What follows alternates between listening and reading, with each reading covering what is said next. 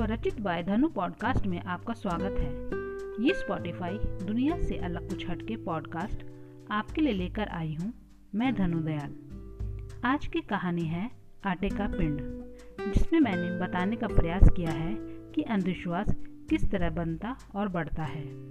तो शुरू करते हैं। आटे का पिंड।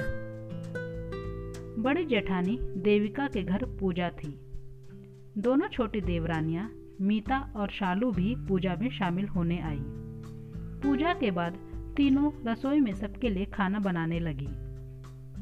देविका सारी रोटी बनाकर बचे हुए आटे का गोला बनाकर कटोरी में रखने लगी। यह देखकर सबसे छोटी देवरानी शालू ने देविका को टोकते हुए कहा, अरे बड़ी दीदी, ये क्या कर रही हो? बचे हुए आटे को गोल पिंड की तरह रख रही हो।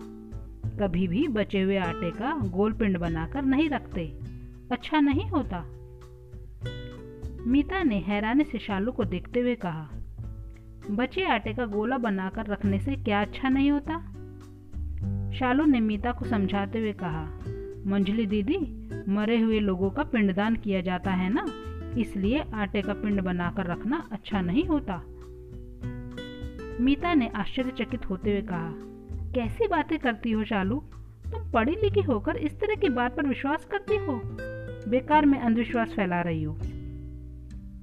मीता ने अपनी जेठानी देविका से कहा, दीदी, आप बरसों बरस से खाना बनाती आ रही हैं और हमेशा बचे आटे का पिंड बनाकर फ्रिज में रखती हो, तो क्या इससे कुछ हो गया? देविका ने दोनों की बात सुनकर सोचते हुए कहा, नहीं, हुआ तो कुछ नहीं, मैंने कभी ऐसा सुना भी नहीं, लेकिन शालू की बात सुनकर मुझे मन में डर सा लग गया है। ऐसा कहकर देविका ने आटे के पिंड को बिगाड़ दिया। यह देखकर मीता ने अपनी बात पर जोर देते हुए फिर से कहा, दीदी, आपके बरसों का अनुभव कोई मायने नहीं रखता। यह शालू जो अभी नई नई गृहस्थी में आई है, उस पर आपको ज्यादा विश्वास है। देविका ने बात खत्म करने के इरादे से कहा, अरे क्या फर्क पड़ता है, कैसे भी रख दो, आटा ही तो है। मीता ने हंसते हुए कहा, हाँ दीदी, यही मैं भी कहना चाहती हूँ, आटा ही तो है, कैसे भी रख दो, लेकिन इसे अंधविश्वास मत बनाओ और किसी दूसरे को मत बताओ, क्योंकि इसी तरह अंधविश्वास बनता है, बढ़ता है और फैलता है। इस बारे में आपका क्या विचार है दोस्तों? यदि आपको मेरा यह विचार पसंद आया है तो अपने दोस्तों के साथ जरूर शेयर करें।